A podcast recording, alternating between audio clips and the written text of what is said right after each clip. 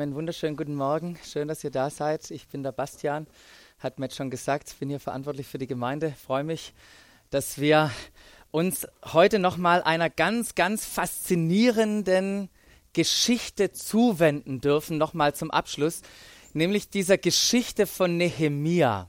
Genau, guckt mal, dass ihr da irgendwie drauf guckt. Kommt nicht gar wahnsinnig viel heute auf den PowerPoint-Folien, aber da seht ihr ein paar Sachen. Eine faszinierende Geschichte, die Nehemia erlebt hat und die aufgeschrieben wurde für uns. Nehemia war ein Mann, der die Gunst oder Gunst in den Augen Gottes gefunden hat und Gott rief ihn in Verantwortung für ein Bauprojekt. Ein Bauprojekt, das in Jerusalem stattfinden sollte. Da lag nämlich eine Mauer kaputt da über 90 Jahre.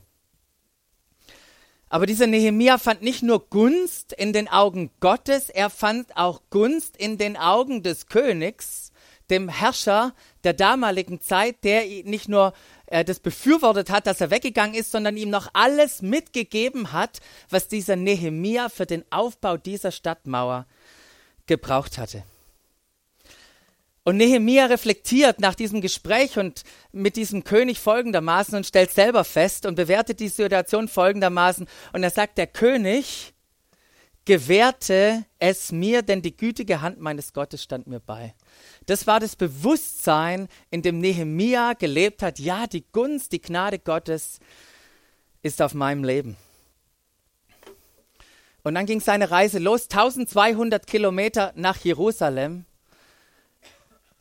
Und auf einmal sah er diese Stadt, wo er das Bauprojekt vollziehen sollte, zum allerersten Mal in seinem Leben.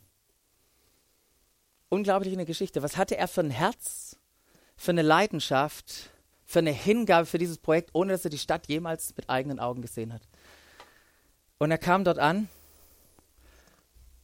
und dann fand er auch Wohlwollen, Gunst, nicht nur bei Gott, nicht nur bei dem König, auch bei den Menschen, die dort gelebt haben. Und die Vision Gottes für diese Stadt, für diese Mauer, für diesen Schutz wurde die Vision der Menschen dort. Und gemeinsam bauten sie diese Stadtmauer trotz vieler Herausforderungen, haben ein paar angeguckt in den letzten Wochen und Schwierigkeiten, die sie erlebt haben. Trotzdem bauten sie diese Mauer auf. Miteinander erlebten sie diese Wiederherstellung, dieses Wunder Gottes, das, was 90 Jahre nicht möglich war. Das haben sie mit Gott in 52 Tagen geschafft und Frieden zog wieder ein in diese Stadt.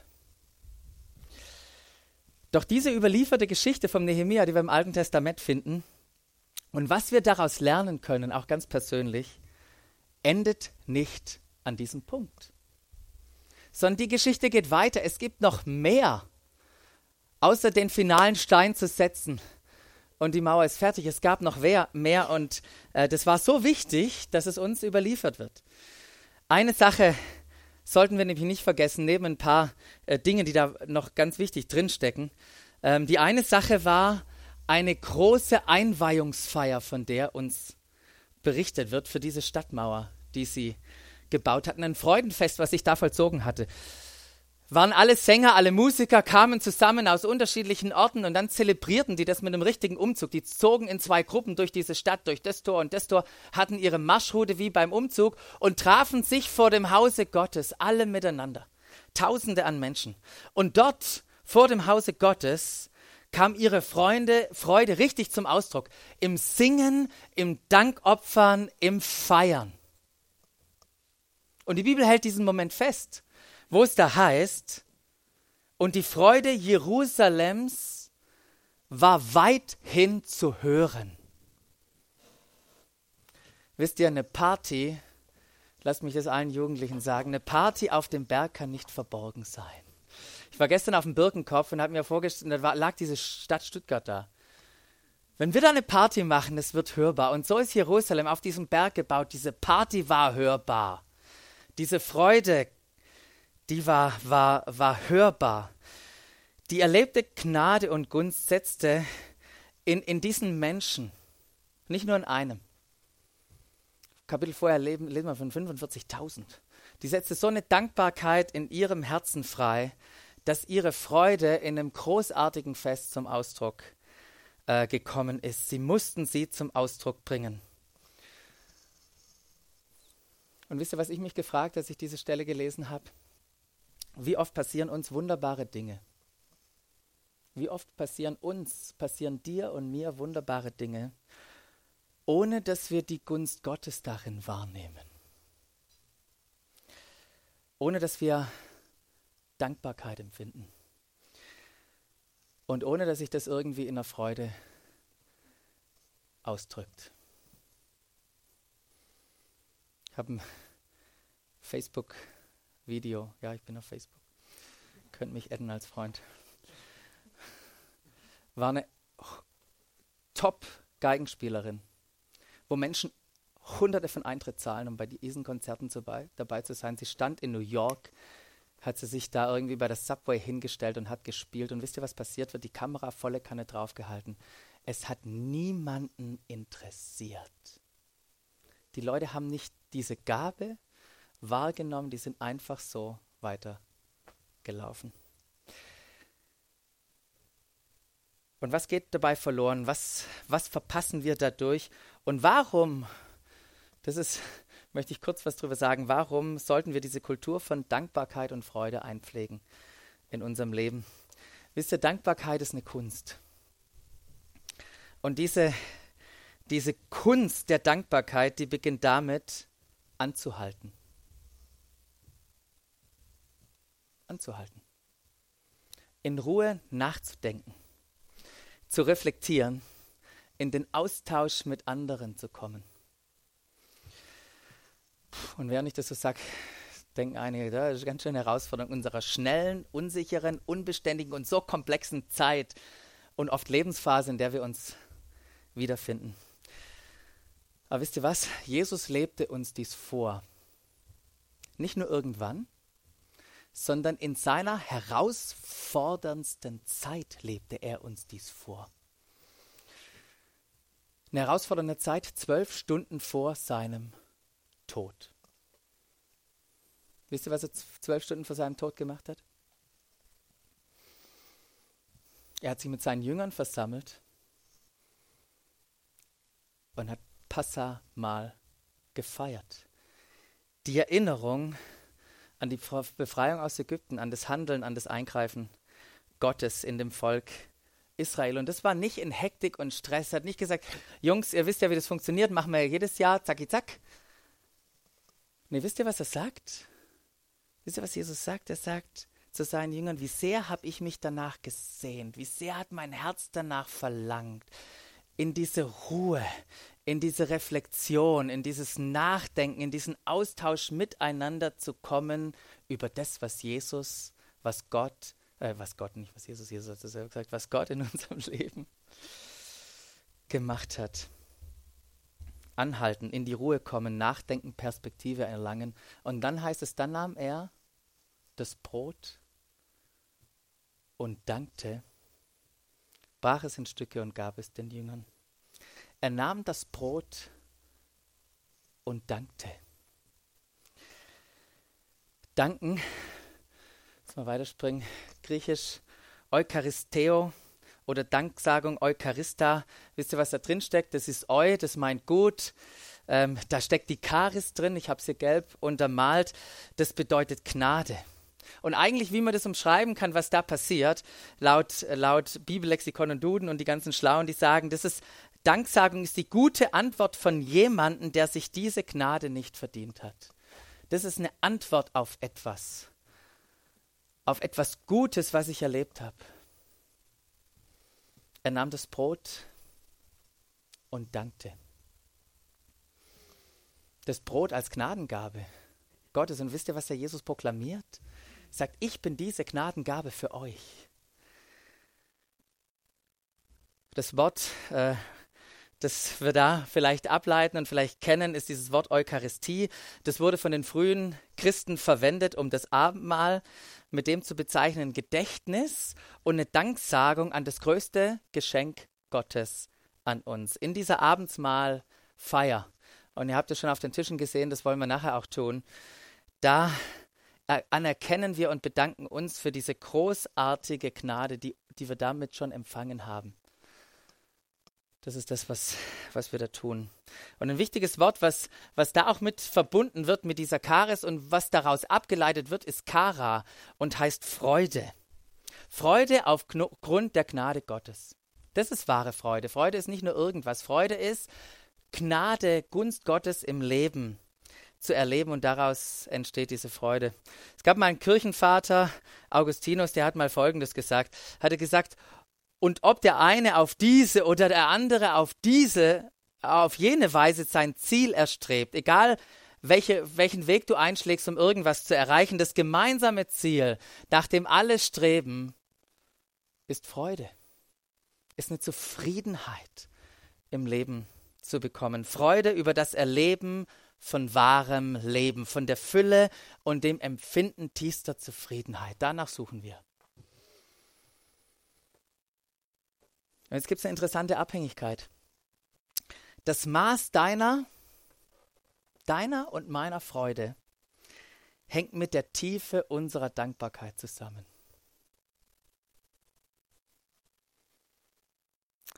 Ich habe den ein oder anderen undankbaren Menschen schon erlebt. Ich habe auch selber schon erlebt, wie ich undankbar bin. Wisst ihr, wo das hingeführt hat? In der Unzufriedenheit. Da denkst du, es saugt dir das Leben raus, wenn du so rumläufst. Fühlt sich nicht lebendig an. Dankbarkeit auch in Herausforderungen führt zur Freude. Wisst ihr, Freude, egal wo und wann, ist möglich. Egal wo und wann ist möglich. Freude ist immer möglich. Es braucht nur eins im Hier und Jetzt sich der Gunst, der Gnade Gottes bewusst werden. Sich dieser Gnade, diese Gnade, dass die klar wird in unserem Leben.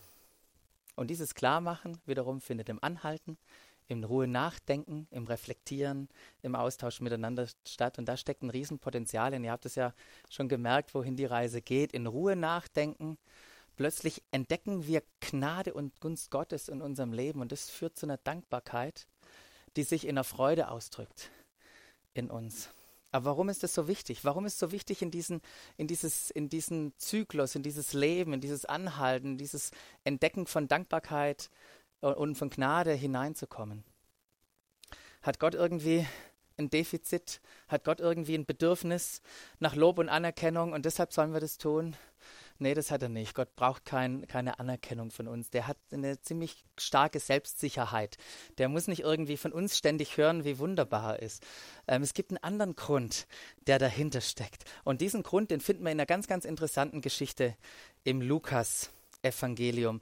Eine Geschichte, die von einem Mann, einem Samariter berichtet, der in dem Grenzgebiet oder der früher in dem Grenzgebiet zwischen Samarien und Galiläa in einem Dorf gelebt hat.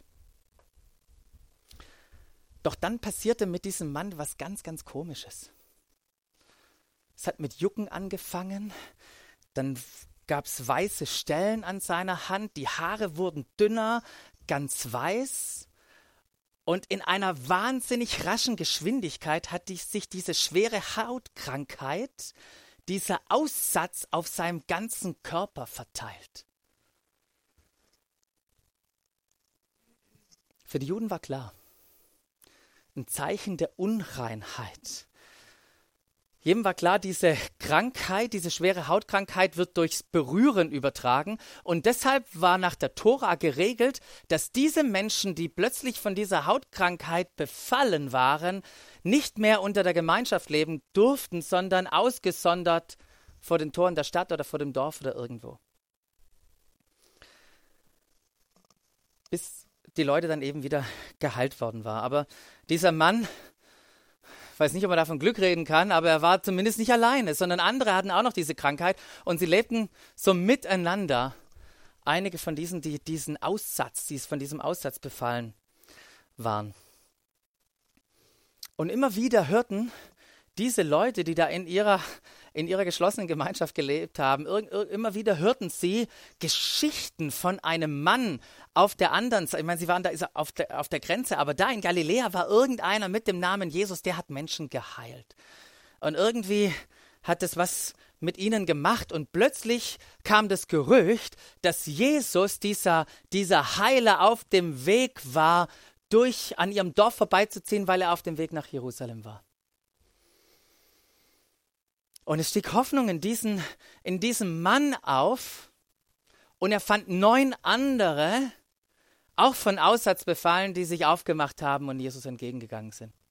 Und natürlich, so wie das Gesetz vorgeschrieben war, blieben sie mit einiger Entfernung vor Jesus stehen und riefen ihm zu, Jesus Meister, hab Erbarmen mit uns. Und voller Anspannung standen sie da und haben überlegt, was wird jetzt wohl seine Reaktion sein? Und die Bibel sagt, Jesus sah sie an.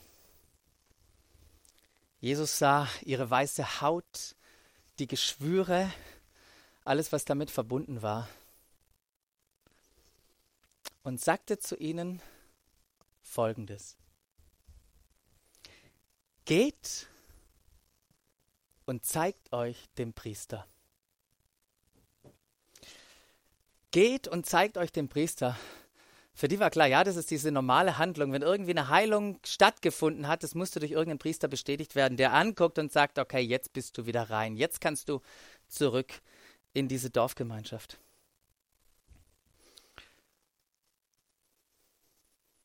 Geht hin und zeigt euch den Priester. Und die zehn gucken sich an. Überall weiß, überall Geschwüre. Sie schauten Jesus wieder an. Den Heiler, von dem sie so viel gehört hatten, von dem Geschichten erzählt wurde, dass er Menschen freigesetzt hat von, von Krankheit. Und dann entschlossen sie sich auf den Weg zu machen. Auf den Weg zu machen, obwohl sie noch nicht geheilt war, waren sie zum Weg, auf dem Weg zum Priester, um die Heilung zu bestätigen. Sie handelten auf das Wort Gottes hin. Die Geschichte sagt uns leider nicht, wie lange sie auf dem Weg waren. Ähm, aber egal wahrscheinlich, wie lang das war, es war emotional gefühlt ein sehr, sehr langer Weg, da unterwegs zu sein zum Priester. Spannung, Unsicherheit, Hoffnung, Vertrauen in diesen Jesus, von dem sie so viele Geschichten gehört haben. Und während diese zehn Aussätzigen miteinander unterwegs sind, sagt die Bibel, erlebten sie bei den anderen plötzlich, hey, guck mal, was ist denn bei dir los? Sie schauten ihre Haut an und sie merkten, auf dem Weg zum Priester wurden sie geheilt. Und beim Priester angekommen, bestätigte er ihnen, dass sie rein waren, gesund waren, geheilt waren. Und es gibt jetzt verschiedene Möglichkeiten, mit dieser Situation um, umzugehen. Selbstverständlich war eine Sehnsucht da, möglichst schnell wieder zu meiner Familie zurückzukommen, in dieses Dorf zu gehen, die Kinder, vielleicht die, die Frau, die Kinder vielleicht zu drücken, die sie hatten. Doch bevor unser Mann aus Samarien in seinen bekannten Alltag wieder eintauchte, in seine Arbeit, in seinen Lebensrhythmus, in seine Beschäftigkeit, hielt er an. Dachte nach, bekam Perspektive. Was für eine Gnade ist mir widerfahren? Geht es hier nur um meine körperliche Heilung? Was hat sich mit diesem, mit diesem Menschen auf sich? Hier steckt mehr drin. Hier steht mehr drin. Und weil er das so empfunden hatte, dieses Erleben einer Gnade, Dankbarkeit macht er sich auf dem Weg zu Jesus, äh, zu Jesus zurück und warf sich vor Jesus nieder, pries ihn und dankte ihm. Und Jesus sagte in diesem Moment, hörbar für ihn, für alle anderen um ihn herum, sind denn nicht alle zehn gesund geworden? Ja, ich sehe nur einen. Wo sind die anderen neun? Ist es keinem außer diesem Fremden in den Sinn gekommen, zurückzukehren und Gott die Ehre zu geben? Und dann sagte er zu dem Mann, steh auf, du kannst gehen, dein Glaube hat dich gerettet. Dein Glaube hat dich vollkommen wiederhergestellt. Wisst ihr, alle zehn vertrauten Jesus, um gesund zu werden. Aber nur eine, einer von diesen zeigte Dankbarkeit und lobte Gott und hat komplette Wiederherstellung erlebt. Nicht nur Gesundheit, sondern komplette Wiederherstellung. Wie gehst du mit Wundern um, die du erlebst? Entdeckst du darin Gnade und Gunst Gottes oder, oder passieren die einfach so und dein Leben geht einfach ganz normal weiter? Wie gehst du mit diesen Dingen um in deinem Leben? Verändern sie dich auf einer anderen Ebene? Schaffen sie ein, ein, etwas, mit, etwas mit Tiefe in dir? Danksagung ist ein Zeichen dafür, dass wir Gnade richtig verstanden haben. Und durch Danksagung entfaltet sich Gnade, entfaltet sich die Gunst Gottes auch in unserem Leben. Psalm, Psalm 50, 23, mit dem möchte ich enden. Wer, mit seinem, wer mir seinen Dank zeigt, der bringt mir ein Opfer dar, das mich ehrt. So ebnet er den Weg, auf dem ich ihm Gottes Rettung zeige. Dieser Person werde ich, mein, werde ich das Heil Gottes sehen lassen. Es wird sichtbar und deutlich werden für ihn. Wisst ihr, wenn wir mit der Brille des Wohlwollen Gottes unser Leben betrachten, hast du es schon mal gemacht? Mit der, mit der Brille des Wohlwollens Gottes dein Leben betrachtet. Sei, und sei es, dass wir dann dieses große Eingreifen Gottes wahrnehmen oder scheinbar die kleinen Dinge. Dann entdecke ich, wenn ich das tue, dann entdecke ich, dass ich gar nicht mehr unzufrieden, gar nicht mehr bitter, gar nicht mehr zornig, enttäuscht, einsam, verzweifelt, verletzt und so weiter sein muss. Plötzlich habe ich eine andere Perspektive. Ich entdecke immer mehr, wenn ich mit dieser Brille auf mein Leben schaue, dass Gott mir in Christus alles geschenkt hat für ein Leben in Fülle. Das entdecke ich, wenn ich mit einer Perspektive, mit einer Brille des Wohlwollens auf mein Leben schaue. Dankbarkeit legt unseren Fokus auf das Herz Gottes. In der Danksagung passen wir unser Denken der Realität Gottes an. In der Danksagung zeigt uns Gott seine vollkommene Errettung. In der Danksagung entfaltet sich sein Werk in uns. In der Danksagung zieht Freude in unser Leben ein. Und genau diesen Augenblick, wenn das passiert, wisst ihr was, das liebt Gott. Diesen Aus Augenblick, wenn wir in Dankbarkeit, wenn wir uns in ihm freuen, in dem, was er getan hat und das entdeckt haben. Hat jemand ein, ein amerikanischer Theologe hat mal gesagt, Gott ist am meisten geehrt, wenn wir völlig zufrieden und dankbar in ihm sind. Gott ist am meisten geehrt, wenn wir völlig zufrieden und dankbar in ihm sind. In Ruhe nachdenken, Gnade entdecken in unserem Leben, was zu einer Dankbarkeit führt, die sich in Freude ausdrückt. Wisst ihr, was passiert? Wir ehren Gott. Wir ehren Gott. Denn Gott ist geehrt, wenn wir als Menschen in dem Leben leben, welches er für uns hat. Irenus, Kirchenvater, hat mal gesagt, die Herrlichkeit Gottes ist der Mensch völlig lebendig. In der Danksagung entdecken wir dieses Leben.